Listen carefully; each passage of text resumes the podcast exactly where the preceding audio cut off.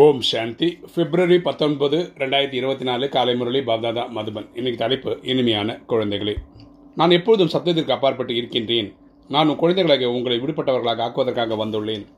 இப்போது உங்கள் அனைவருக்கும் வானப்பிரச நிலையாகும் இப்போது சப்தத்திற்கு அப்பாற்பட்டு வீட்டுக்கு செல்ல வேண்டும். அப்பா சொல்கிறார் இனிமையான குழந்தைகளே அப்பா வந்து சப்தத்துக்கு அப்பாற்பட்டு இருக்கிறேன் அப்படின்னு சொல்கிறார் அப்படின்னா அவர் இந்த பூமியில் இல்லை. பூமி தான் இந்த சப்தங்கள் நிறைந்த இடம். அவருக்கு சாந்தி தாமத்தில் சாந்தியாக இருக்கிற இடம். அப்பா எதுக்கு வந்திருக்காருன்னா குழந்தைங்களை வந்து இந்த கலியுகத்திலேருந்து விடுபட்டு வீட்டுக்கு கூட்டிகிட்டு போகிறதுக்காக வந்திருக்கிறார். நம்ம இப்போ எல்லாருமே வானப்பிரச நிலையில் இருக்கோம். அப்படின்னா என்னென்னா பக்தியில் வானப்பிரச நிலைன்றது அறுபது வயசுக்கு மேலே. அப்போ குடும்ப கட கடமைகளெல்லாம் முடிச்சுட்டு இறைவனை தேடுற வயசு. இங்கே சங்கமத்தில் நமக்கு எப்போ நாலேஜ் கிடைக்குதோ அப்போ வானப்பிரஸ்த நிலை. நம்ம இப்போ வந்து சப்தத்துக்கு அப்பாற்பட்டு வீட்டுக்கு செல்லணும். இன்றைக்கி கேள்வி. நல்ல முயற்சி செய்யும் மாணவர்கள் என்று யாருக்கு கூறலாம்? அவருடைய முக்கிய அடையாளங்கள் கூறுங்கள். நல்ல முயற்சி செய்யும் மாணவர்கள் என்று யாருக்கு கூறலாம்? அவர்களுடைய முக்கிய அடையாளங்களை கூறுங்கள். பதில். யார் தன்னிடமே தனக்குத்தானே உரையாடல் செய்கிறார்களோ? செய்ய தெரியுமோ?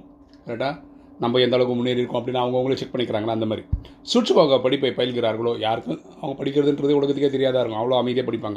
அவர்களே நல்ல புருஷார்த்தி மாணவர்கள் அவர்கள் அவங்க தான் புருஷார்த்தம் செய்யக்கூடிய முயற்சி செய்யக்கூடிய ஆத்மாக்கள். புருஷார்த்தி மாணவர்கள் எனக்குள் எந்த ஒரு அசுர சுபாவம் ஒன்றும் இல்லையே.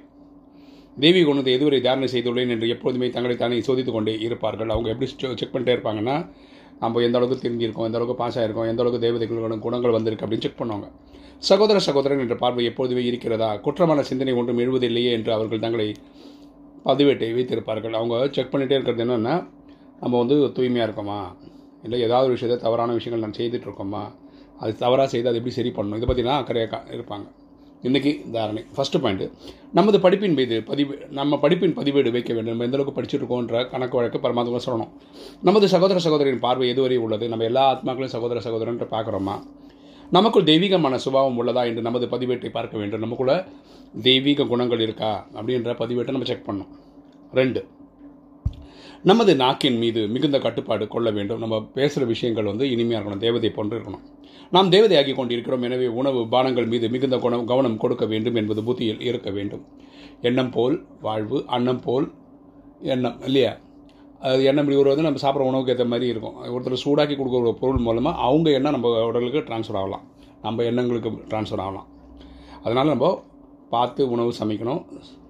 நாக்கு சஞ்சலப்படக்கூடாது. தாய் தந்தையை பின்பற்ற வேண்டும். நம்ம நாக்கு வந்து பேச வேண்டிய வார்த்தைகளை தான் பேசணும். கம்மியாக பேசணும் அது கரெக்டாக பேசணும். வரதானம். பகுத்தறியும் சக்தியின் மூலம் பாபாவை தெரிந்து கொண்டு அதிகாரியாகக்கூடிய விசேஷ ஆத்மா ஆகுக. பகுத்தறியும் சக்தியின் மூலம் பாபாவை தெரிந்து கொண்டு அதிகாரியாகக்கூடிய விசேஷ ஆத்மா ஆகுக. விளக்கம் பார்க்கலாம். பாப்தாதா ஒவ்வொரு குழந்தைகளின் விசேஷத்தன்மையை பார்க்கின்றார். அப்பா வந்து ஒரு ஒரு குழந்தைகளோட விசேஷத்தன்மையை பார்க்குறாரு. சம்பூர்ணமானவராக ஆகவில்லை முயற்சியாளராக தான் இருக்கிறோம். ஆனால் விசேஷ தன்மைகளே இல்லை என்பது போன்று எந்த குழந்தையும் இல்லை. சில பேர் சொல்கிறாங்க எனக்கு எந்த டேலண்ட்டும் இல்லைங்க. எங்கிட்ட எந்த ஒரு குணமும் இல்லைங்கன்னு. அப்போ சொல்கிற அப்படி ஒரு குழந்தை இல்லவே இல்லைன்றார். அனைத்தையோட முதன்மையான விசேஷ தன்மை என்னவென்றால் கோடியில் சிலர் என்று பட்டியலில் இருக்கின்றோம். கரெக்டாக எட்நூறு கோடி ஆத்மாக்கள் இருக்காங்க பூமியில். முப்பத்தி மூணு கோடி பேர் தான் தேவதைகள். அந்த முப்பத்தி மூணு கோடியில் நம்ம வர்றதுன்றது வந்து அதுவே ரொம்ப ஸ்பெஷல் தான். பாபாவை தெரிந்து கொண்டு எனது பாபா என்று சொல்வது அதிகாரி ஆவது கரெக்டாக என்னுடைய அப்பான்னு சொல்லிக்கிற இந்த உரிமை இருக்குல்ல? ஏன்னா நாளைக்கு தெரிஞ்சாலும் தான் சொல்ல முடியுது.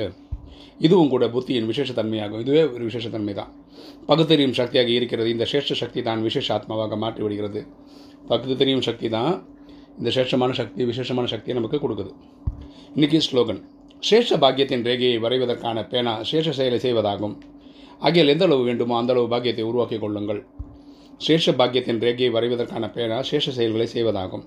ஆகையில் எந்த அளவு வேண்டுமோ அந்த அளவு பாக்கியத்தை உருவாக்கி கொள்ள வேண்டும். எந்த அளவுக்கு நம்ம பாக்கியம் வேணுமோ நம்ம சேஷ காரியங்களை செய்யணும். ஓம் சாந்தி.